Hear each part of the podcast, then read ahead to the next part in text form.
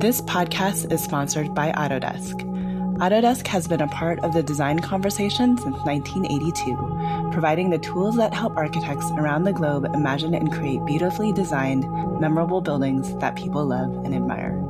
Thank you to Autodesk for supporting the work of Practice Disrupted and helping us bring the architecture community together, sparking curiosity and leading vibrant and necessary conversations with the industry's visionaries and thought leaders.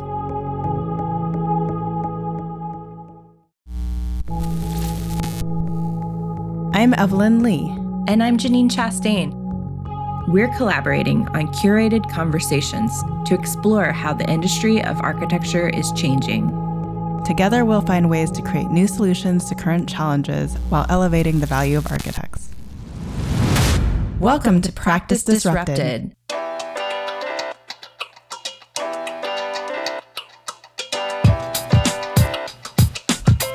Hello, listeners. Hello, Janine. Hi, Evelyn. Hi, Disruptors. Today, we have another longtime friend joining us. Ben Kasdan is an architect and principal at KTGY in Washington, D.C. He spent the first part of his career based in Southern California and is actually a past AIA California president. Ben had a really successful term with AIA California and helped to establish some of the foundational work that positioned the component on the path of expanding their work with emerging professionals, climate action, and more. Throughout his career, Ben has been a champion for emerging professionals. Because of his passion on this topic, I thought he'd be the perfect person to join us on the show to go into a deeper follow up conversation related to mentorship, specifically inside the studio and in relationship to project work the trajectory that Ben's career has been on is that of a designer, and he's worked on many complex projects, which we'll talk about in the episode. But my hope for today's conversation is to get really into the practical side of mentorship. You know, often we think about mentorship as this external thing that happens you have a mentor who helps pull you through your career. But what we're going to talk about and make the argument for is mentorship actually down at the project level and discussing the responsibilities that we have as an industry to support our team members and individuals who are navigating career growth in the face of tough clients and really tough deliverables. So, Ben, I'm so excited. I know today is just going to be like a really fun conversation among friends. Welcome to the podcast. Thank you so much for having me. It's been really a joy to watch you all launch this podcast and see it grow. And it sounds a little bit silly, but I'm actually really kind of excited, stoked, honored to be here. So looking forward to this conversation. Yeah, you're so welcome. I I'm stoked because well, you and Evelyn are like two of my leaders that I grew up with when I was coming up in my career in California. So like I'm just I honestly, I was telling them before we hit record, I think today is going to be pretty like personal conversation about real experiences we've had in our careers. So can't wait to get into it. So why don't you tell our audience about you from your own words and what, what you're doing and where you're at? So I started my career at KTGY in Southern California. I spent about 15 years there and it's a completely different place now than it was before, which has been really great. And I've been able to be a part of its transition. And in 2019, I was offered the opportunity to move coasts, and I've been co-leading the studio that focuses on high density housing. So we do all different population types, all different affordability levels, from housing for the unhoused to market rate to affordable families, affordable seniors, student, all these things. And I, I co-lead a studio in DC with about 40 people. And before I left, I was the president of AIA California, and I, I ran on this platform of doing less things, but focusing on those things more deeply. And, and the things that we really focused on were climate action and, and the support of emerging professionals. So, in thinking about how to structure this episode, you know, knowing your love of supporting emerging professionals, like to help them grow in their careers, I I wanted to talk about the complexity of actually bringing people up in practice because this seems to be like a really challenging topic in our industry right now. I think you can talk to anyone at any office across the country and hear that they're struggling to hire talent. And then the demands on project leaders' plates are pretty serious right now. And so that's causing you know, training and talent development to sometimes take a back seat in in support of getting project work done. What does support for emerging professionals look like inside of a firm? Yeah, it, it's a huge issue. And I don't think it's just for our profession, it's probably for our whole culture. And the idea of nurturing and empowering the next generation is crucial to our long term viability as a profession.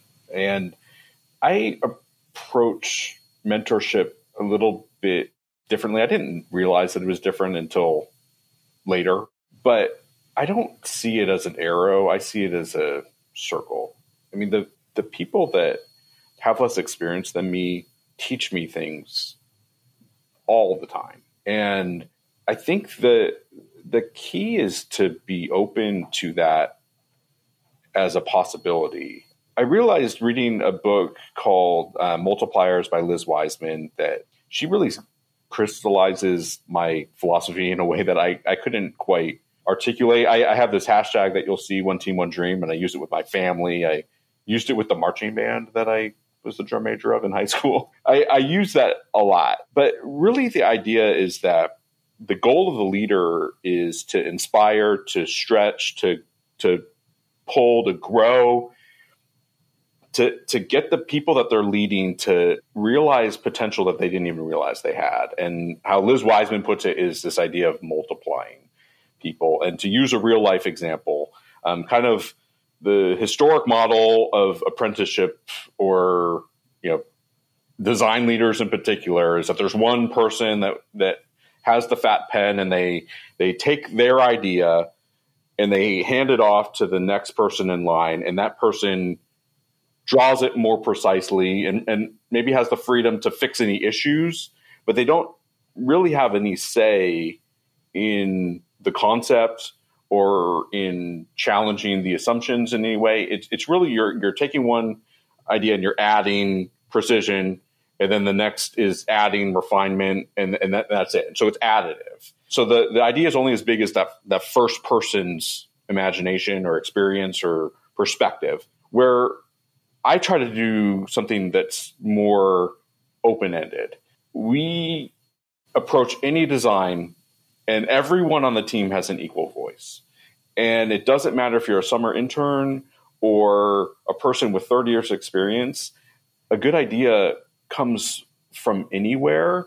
And we challenge each other on our team just to make every idea better. And what happens is one idea gets synthesized with another person's perspective or, or their take on that idea. And these ideas aren't just added together, but they're multiplied. And that lends itself to a more joyful experience in designing. And it also jumpstarts their professional growth from the beginning of their career. So I think the model that you're talking about is very indicative to this whole move from leaders being like task managers to leaders being coaches.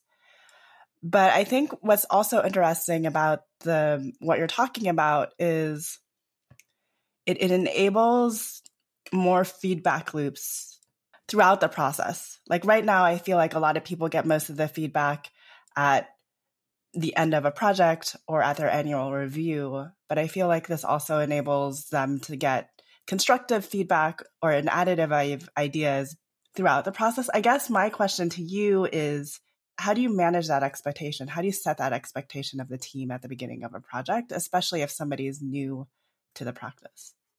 It's a very good question. And especially in my experience, a lot of the best designers are kind of introverted. So it's not in their nature to jump into sharing their own ideas, especially if they're new.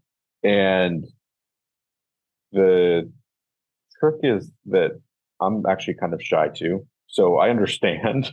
And everyone is a little bit different, but I, I really take an, a, a systematic approach to make sure that I'm able to connect with everyone. And we really just set the, the tone from the beginning. And some people like being called on and, and saying, what do you think, Evelyn? Some people hate that. And figuring out what kind of prodding is inspiring versus terrifying is part of the job for me. And so uh, on, on people that are shyer, I will often just connect with them one on one separately. And what, what do you think about this really? And pretty quickly, even the shyest members of, of my studio begin to feel the, the trust and the safety of our circle and, and they're they're able to contribute because of this community that that we sort of built around this idea. I'm really glad you brought up trust and psychological safety because I would say I, I had a really hard time. Just to be honest, like I really struggled with some of my experiences trying to work in practice and learn how to become an architect. I think that people have good intentions in practice, but one of the things that I kept observing is people have differences of opinion on their individual learning preferences and individual communication preferences that become a barrier to actually connecting with other people. And so come back to that idea that you were talking about at the top of the episode, it's like it's about a culture shift. Like what we're talking about is culture. And the way that you create that culture is through trust and uh, psychological safety. So if I don't feel safe with the leader, you're not going to get your best out of me. Whereas, like in this conversation with both of you, I feel such a deep sense of trust. I'm more likely to come forward and open up and be more vulnerable. Yeah, what's also interesting for me when we're looking at kind of the future of work and hybrid and this notion of trust and psychological safety is, you know, architecture, architecture and architects want to be the most innovative individuals. And it's not necessarily the time in the room at a charrette together that drives innovation. It is the trust and psychological safety so that everyone feels that they can have a voice and actively participate that that truly drives innovation. I agree so much with, with, with both of you and picking up on one of the, the the pieces that you said janine about the method of communication people prefer a certain method and it is irrelevant what my favorite method is because i'm trying to get my team to perform at a higher level than they even know they're capable of. So I have to work at their most comfortable in order for them to be able to operate at that high level. And if I'm um, forcing them to do it my way, whether it's communication or stylistically or one idea versus another, then I'm you're going back to the Liz Wiseman, Wiseman multipliers terminology, then I'm diminishing them. I'm not multiplying them. I'm limiting their potential, not expanding it. So that's a really good topic to discuss. So, like, I think it's one of the biggest challenges that any mentor or architect faces in trying to work with teams and individuals is there's your comfort zone. So when you start out in practice, you know, where you feel like your best is at in terms of what you can design or what you can deliver on project deliverables may be at one level, but to be a great architect, you have to kind of move past that comfort zone and move into new skills that feel really uncomfortable when you're trying to learn how to do them for the first time. Like, let's just take code as a really easy one that everyone can agree is painful you know, and you can apply that across so many different topics that you're trying to learn at the same time. So, what have you found as helpful in terms of approaching that with individuals to get them to do their best to get them to you know reach just a little bit further? It's a great question and it the answer is different for everybody. Again like i have to find what really works for different people and i think a, a lot of times when i describe this idea of this culture that that we're trying to build together people think that it's always like this overwhelming posit- positivity. And it, it is. It, it's optimistic for sure. But it's also grounded in high performance. So we have to be able to give each other feedback on when we do something wrong. And I am I'm not afraid of making mistakes. And I expect it. And it's okay to make mistakes as long as we learn from them and sometimes those conversations are hard with team members and I have to be able to put myself in these uncomfortable situations to to push them to grow. And the only way it works is that this this culture of trust they they understand that I, I truly do want the best for them. And not everyone totally responds well to to working on our studio and and that's okay too. And I, think the key is really just knowing that we're, we're really looking out for everyone's best interest and hopefully it's staying on my team and working with me for 20 years. That would be amazing if everyone did that but i'm i know that's not exactly going to be the reality of it all and and truthfully i it, i want them to succeed wherever they go. I prefer to stay with me because i don't like change but and i also get very attached emotionally but know it, it's just about being really honest. And so you know, using your code example like let's work through it. And i i let people take a shot usually on their own and see how they do. And if they get it right then we talk about like all right now where do we go from here? What's the next big thing that we can take a step? And if they don't then we try it again next time we talk about like what it should be. And and most people like that freedom rather than like just delegating out these like sets of red lines in this task or whatever so i want to build on that idea because i i think there's another invisible tension at play that we could talk about which is really around the push and pull between learning and getting work done because you have a deadline that's yeah really rigid and usually on fire. so, how do you manage around that in a way that's more people centric and avoids this culture of downward pressure? We try really hard to recognize when is the time to kind of go all in and when is the time to not. And our culture and our profession has this obsession with time a little bit and like, oh, you got to put in your time. Like you hear that all. I don't care that much about time because people work at different rates. And I can think of a couple designers that I've had the joy to work with that can do way more in one hour than I can, and then a lot of other people.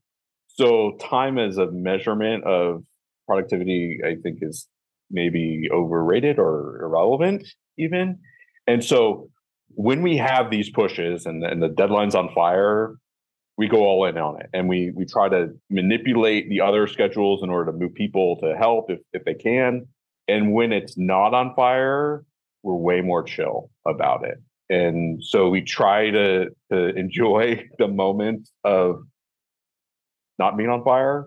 And then when we're on fire, we're we feel like we're all in this together. And even if, you know, there's, we have about nine or 10 designers on our team, and maybe five or six of us are working on a big project deadline. So even those other designers who even aren't on this project, they are still feeling like we're in this together and, and they're maybe managing other deadlines. And it's just, again, going back to that one team, one dream mentality. So there's a lot of changes that happen, I think, when it came comes to developing individuals as we went that the pandemic kind of has created, right? With the new desire for a more flexible work schedule, too.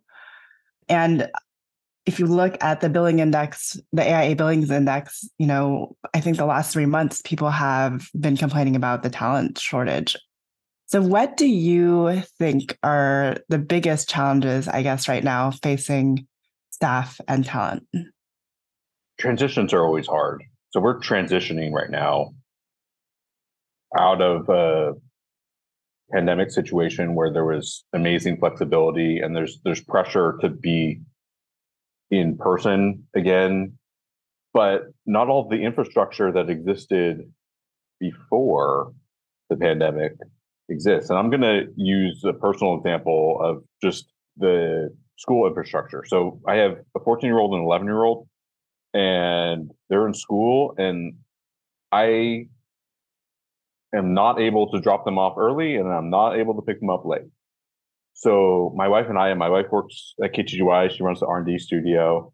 The two of us have this crazy choreography to try to get kids to and from school where before the pandemic there were these systems that existed so we could drop them off early and pick them up late that doesn't exist for us anymore and so the pressure that we're feeling on this transition, everyone else is feeling too. And maybe it's not exactly the same struggles that that Marissa and I and our family have, but they're having struggles too. And it almost doesn't matter what they are. So we have to remember as leaders that people are dealing with a lot of things. And and how I try to manage it with with my team is that I don't care that much where you are as long as we're still doing good work. And when we have the privilege of being together, we try to make the most of it. We try to go to lunch or we bring in food or or we like hopefully we'll get to go happy hours together again. And, just as these things sort of open up, we're, we're just more deliberate with the time that we're together. And then when we're when, when we're not together, there's a power in that too. And we try to take advantage of that flexibility to help them as well. Yeah. So I feel like so, and this goes back to the apprentice model again, right? I feel like so much of the concerns that I hear from principals, especially, you know, this this episode is airing right around graduation. We have a lot of new grads coming in to practice. You know, have you changed how you mentor those individuals now that you have this more flexible way of working? Yes. So we always sort of did it that way. We just are, have more tools to do it. And the key is is meeting people where they are and what they need. And that means both in terms of leadership style and, and mentorship and, and finding what catalysts really do inspire them. And it also means just the tools of communication, whether it's doing a, a, a, virtual meeting versus a phone call versus a text message versus a Slack message or an email or, or everyone responds differently. And if people don't like being on camera all the time, then I'll just call them on the phone. And if they like to have this kind of eye to eye contact, then we'll have virtual calls. And now we have all these tools that we're able to use. So it's almost easier now in some ways. So, what do you say to the principals that are like, I have that intern that like never reaches out to me, right? How do I know that they're growing? I don't know what they're working on. I, I guess eh, the biggest concern right now, especially with the younger folks, is that they we we don't have eyes on them. And then the second concern also is they're not in the studio environment, so they're not absorbing all of these ambient conversations. I guess what would your response be to that? That is a very real conversation that I've had. So it starts with having the right people. I mean, I don't think that if you don't trust a person, that them sitting next to you makes you trust them less. So uh, it doesn't really matter where you are when it comes to trust. But when it comes to new people, it's hard to build a relationship purely on a virtual environment. Not to say it's impossible, because we've definitely done it and it has worked. It's just harder. But again, going back to being deliberate with with where you are, and and so with with new people that you don't have a previous connection to, it's nice to to meet them and to spend some time in the same place at the same time. And that is able to sort of lay the this kind of relationship groundwork that you're able to use for this virtual relationship. And I think the the challenge of not being able to know what they're doing is, is a leadership issue. I don't think it's on the, the the person. I think it's on your style. And you have to change if you want to reach that person or change the way you try to reach them Otherwise, you're going to lose them because there's lots of other choices. They don't have to work for your company or even in this profession or in this profession the way that you are practicing. And so, if you want to have the best people, you have to find a way to keep those best people inspired and engaged. And that might not be the way that you like to be engaged, and that, and that's okay. And and in some ways, that's better because that means you're getting a different perspective, and different perspectives are what make design solutions better. Like the more perspectives that we can bring in, and that that goes back to this open-ended design process that we were trying to build. More perspectives, more empathy. That is building a more holistic design solution. Okay, now I want to go into this deep dive on design has always been this really rigid controlled thing especially if we look at how it was how it's been taught up until this point very very very hierarchical. So what you're describing and you're a design leader is i want you to kind of tell us you know that that approach is so in contrast to what what you're describing. How do you think we should shift as an industry yeah i I, I realize that it's different. So again, I have the I don't know unique perspective of not really working in another environment. I have lots of friends who do. I entered a different firm that was also kind of similar to what I'm describing as well. So really, I'm um, privileged to not know any different. but I honestly believe that we're getting better design quality out of this process than the you know single source of inspiration model that is sort of celebrated in in the books and in the movies. And i think that just limits the amount of input because say i'm the the only voice. All we have is my experience and my perspective. And yeah i can read lots of books and go lots of places and get lots of experience. So maybe that could be a rich palette, but it's not as rich as if I get for other people's experience and travel and, and perspective and empathy to be added into the mix. And I think that makes for a more layered, a more thoughtful solution and there's probably lots of examples of the old model. I think a lot of the buildings we know and love are probably created in that one model. And that's kind of impressive, but I don't think that's the future, that's the past. And those buildings already exist. And the buildings that we're designing now for the and for the future need to be more layered and more thoughtful and need to appeal to these different perspectives, whether it's sustainability or or equity or demographics or whatever happen to be the issue. And most of our projects now deal with all these issues and more. And so the more inputs that we can add to the design process are what will be required. And lastly, it's way more fun. Like I can't imagine enjoying the pressure of being the only source of inspiration for these projects. That just sounds awful. Uh, and uh, yeah, it's not what I know, but it's fun when we when we riff off of each other and someone has an idea and another person is able to to take that idea and and tweak it in a way that we hadn't thought of before then the next person adds to it further and it's it's sort of like a game and it's more joyful experience for all of us on the studio that way. I think one of the underlying things that's going on in this conversation about mentorship is is that we're we're really talking about soft skills and and the ability to understand people in the context to working and group dynamics. Soft skills, I think, is an incredibly hard thing to teach. And to your point earlier, sometimes people it's not their like natural language in in terms of how they're thinking about their work. So I guess the question is really about how do you define soft skills? How do you think about soft skills? How are you thinking about that in the context of your team and how you show up as a leader? It's uh, I like how you put it. Soft skills are hard to define, or whatever. You just said that was really great. It's hard to teach the funny thing about it is it all comes back to the work.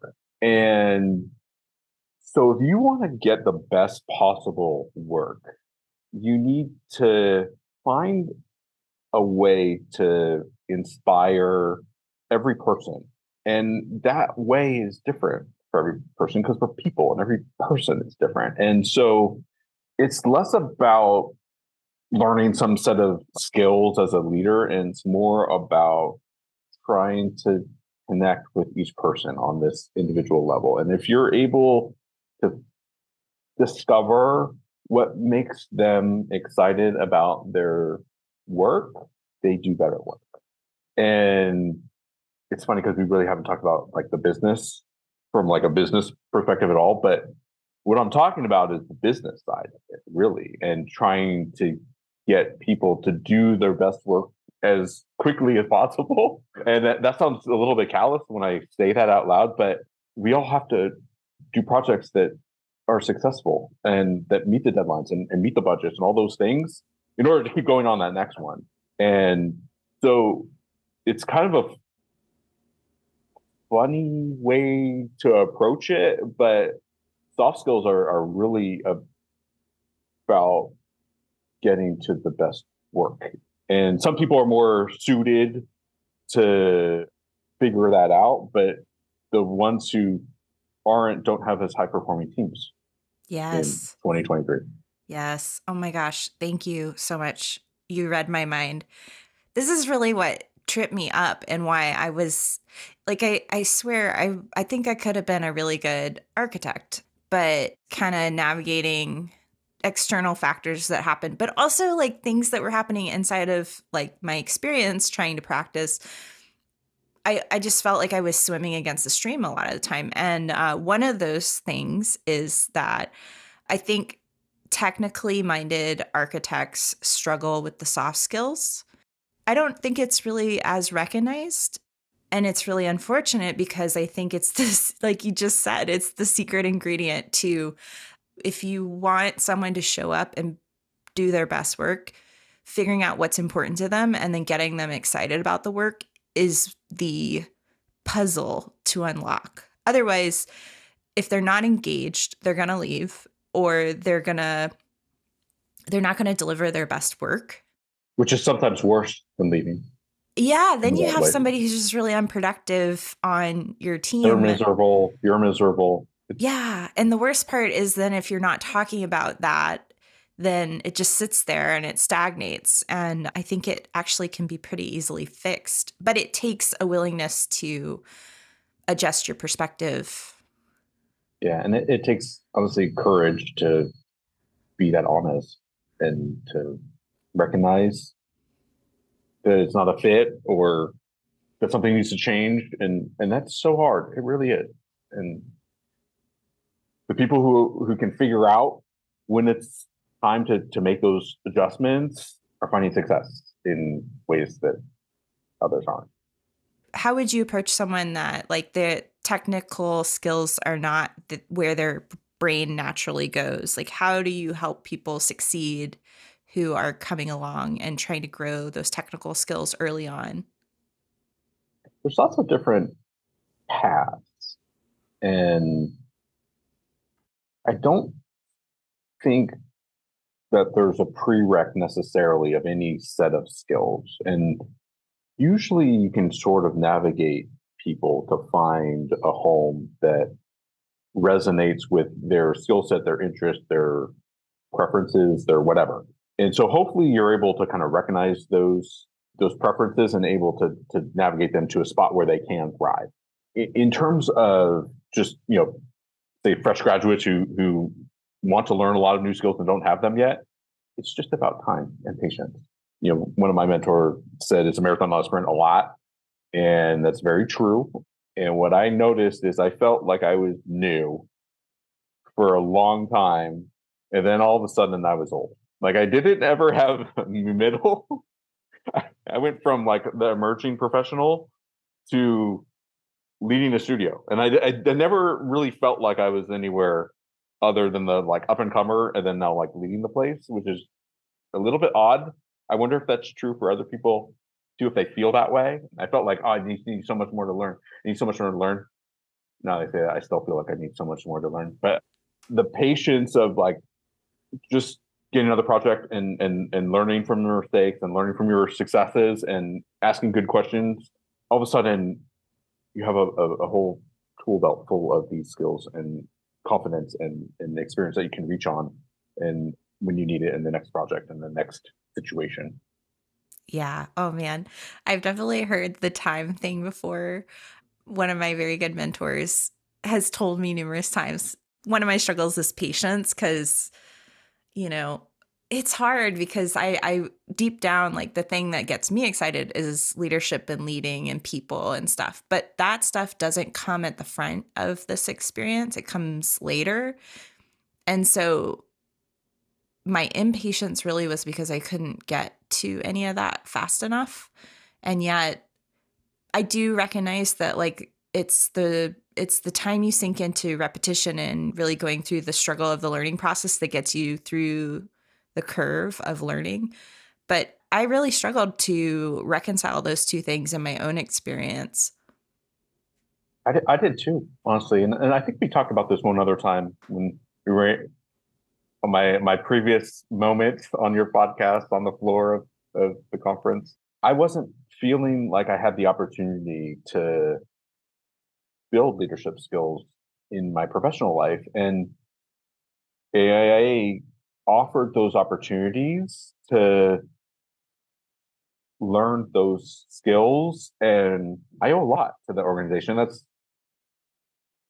part of why I always feel like I need to continue to give me back because they gave so much to me. And I was able to, you know, serve as the committee co-chair with Jana and then the chair, Audrey, and then, you know, I was on the board of Orange County and on board of the state and became, you know, all the way up. And those opportunities were sort of a parallel track that I was able to, to get those leadership skills and training and, and make those mistakes find those successes as I was still learning and coming up. And and I'll be forever grateful to the AIA chapters that gave me a chance before I was able to see those kinds of opportunities at a professional level. And I I totally hear you. It's hard to be patient.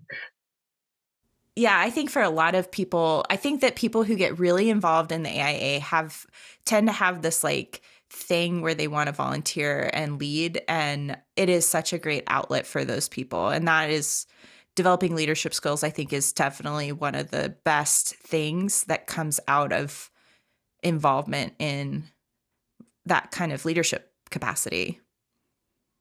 I agree so much. And there's so many good examples of leaders to follow. And even before I read that Liz Wiseman book, I saw how Paul Welch would lead. And he used that mentality of multiplying people and to see how he mentored Nicki Dennis Stephens, who's now the executive director of AIA California, and how the two of them saw in me and other young professionals at the time this potential that I didn't see in myself.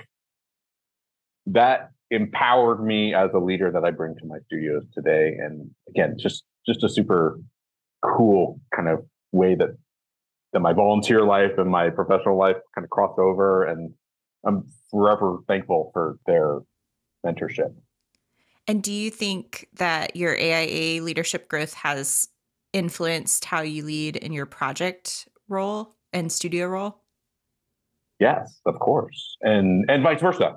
I use one team one dream all of it. And the hope is that everything is getting better all, all the time and that we're always learning always building up and supporting each other and those efforts uh, at improving the culture i could be talking about both things because i am. And and that's really cool to be a part of. So i kind of want to close out this section on mentorship by leaving our listeners especially anybody who would like be a peer to you, um, someone who's like in a leadership role, a principal, a project architect, a project manager, somebody who's managing a team, what recommendations can you leave them with for just immediately going back to their team and trying something out that will have a positive impact or something that they could do over the next several months that would make a difference?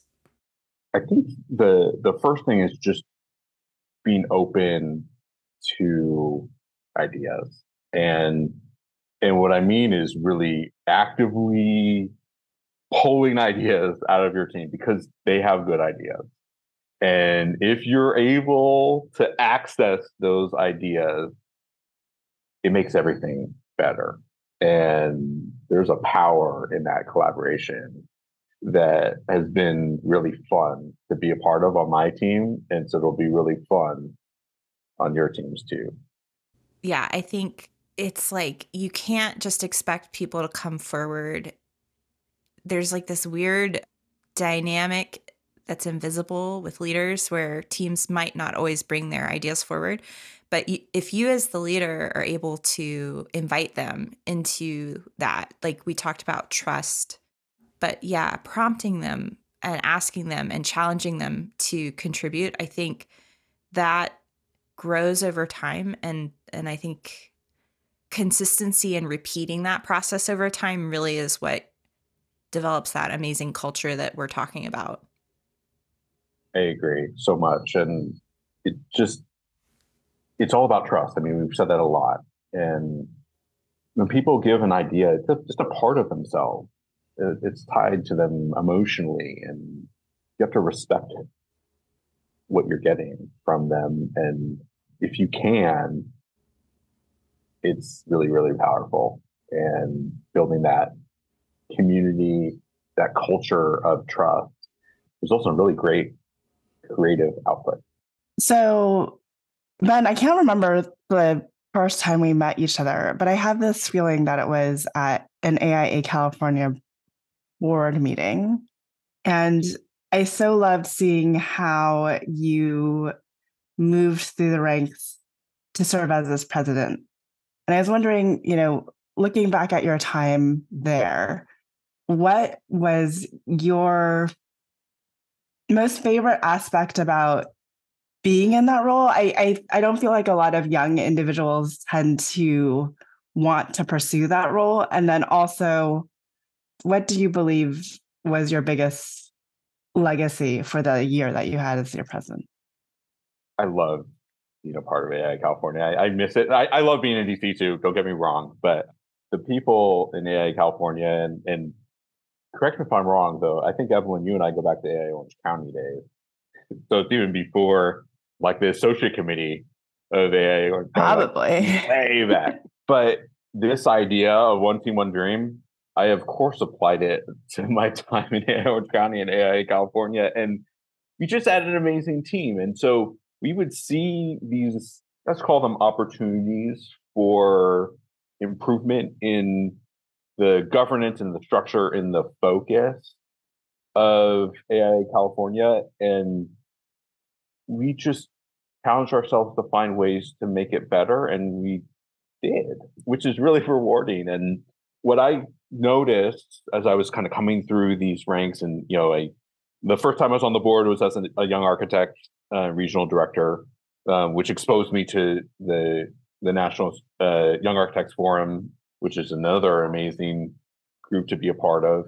And we looked at ways to better support emerging professionals and found a couple things. And we, we established this sort of ongoing relationship with NCARB that has resulted in some of these changes. Even the ditching of the five year rolling clock, we proposed that idea in a letter that I wrote in 2014. And we proposed some other things that happened very quickly, and NCARB told us no on the five year rolling clock back then. And so it's kind of cool to see that you know we saw these issues and pointed them out, and even the ones that we thought were were unsuccessful at, ultimately it happened. Probably other people wrote letters too, and but you know we saw these these opportunities to make the profession better, and we did. And then as president, I, I saw that the the AIA California staff was stretched so thin because they were focusing on all these different things at the same time. And yeah, that we were getting great work done, but we could do more. And so we we really worked hard to kind of narrow. All right, we're just going to focus on a couple things, maybe even just one thing, And what we focus on, you know, as I mentioned a little earlier, was climate action and, and empowering emerging professionals. And on the climate action front, it's been really cool to see how that has focused the continuing education and all the programming and all of the the social media presence and all, everything and and and they're making real progress there and and continuing to do so. And i think the staff is more energized too to not just be chasing everything and and, and be focused. So that's maybe the thing i'm most proud of, of of my year as president.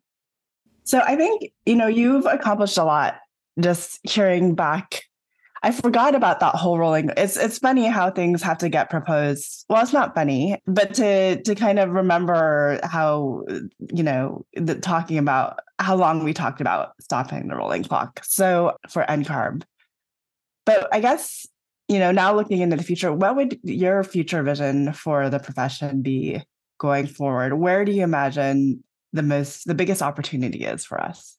I think that AIA is so amazing at generating good ideas and we're not as amazing at sharing those ideas with each other and with the other groups that may be working on the same thing and it is sort of a stupidly simple but also amazingly complex problem because it's so simple, but we haven't quite solved how to share information and empower each other so that we're not all doing the same thing at the same time in parallel, not knowing it.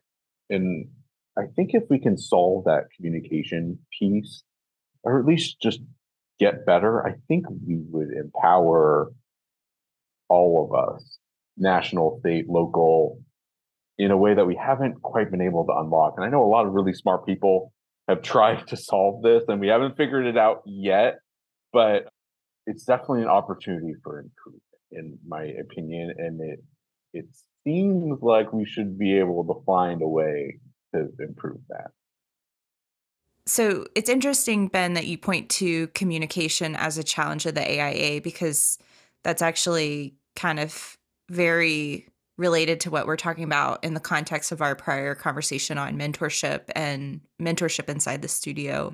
But I want to, you know, kind of just like reflect on what's interesting about you is you bring such a strong voice as a practicing architect and maybe you can address some of the specific opportunities or questions on your mind related to how people who are sitting right in the project work side of things are grappling with and what they what they want out of AIA and what they are looking for that would help us bridge this conversation on gaps in communication.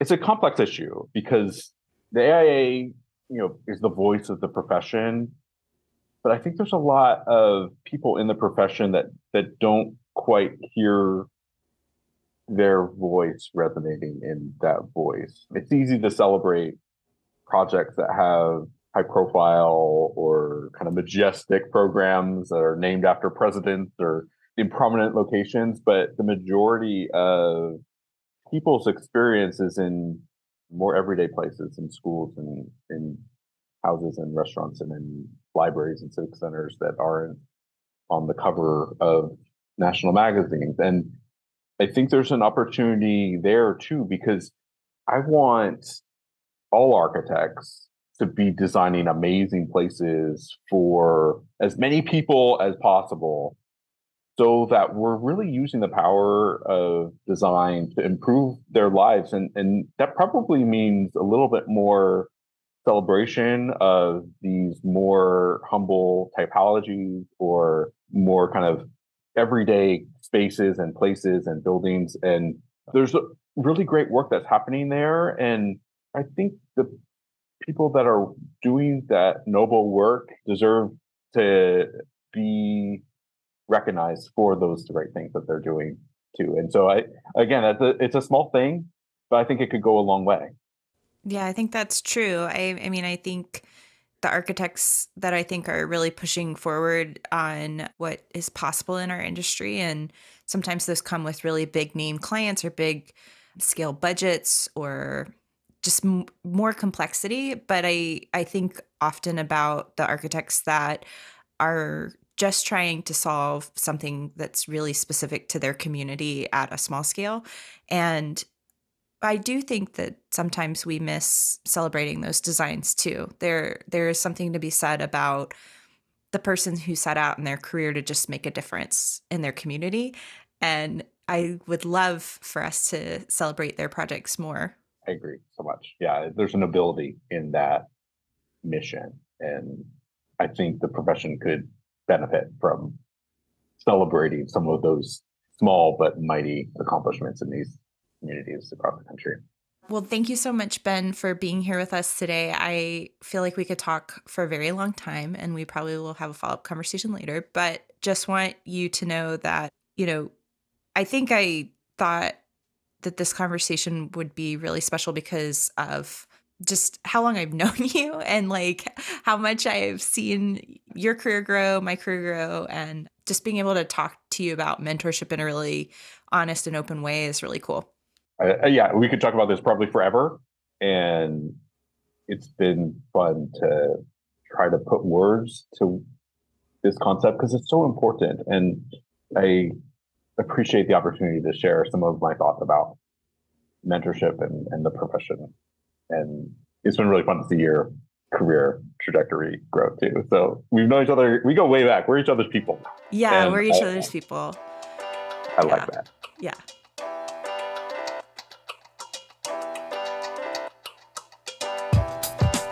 Hi, Disruptors. If you like the content from today's show, you can find all of our past episodes over on practiceofarchitecture.com slash podcast. Be a part of the conversation by joining us, our speakers, and others in the community at practiceofarchitecture.com slash community. Our social media handle is Practice of Arch. That's Practice of A-R-C-H.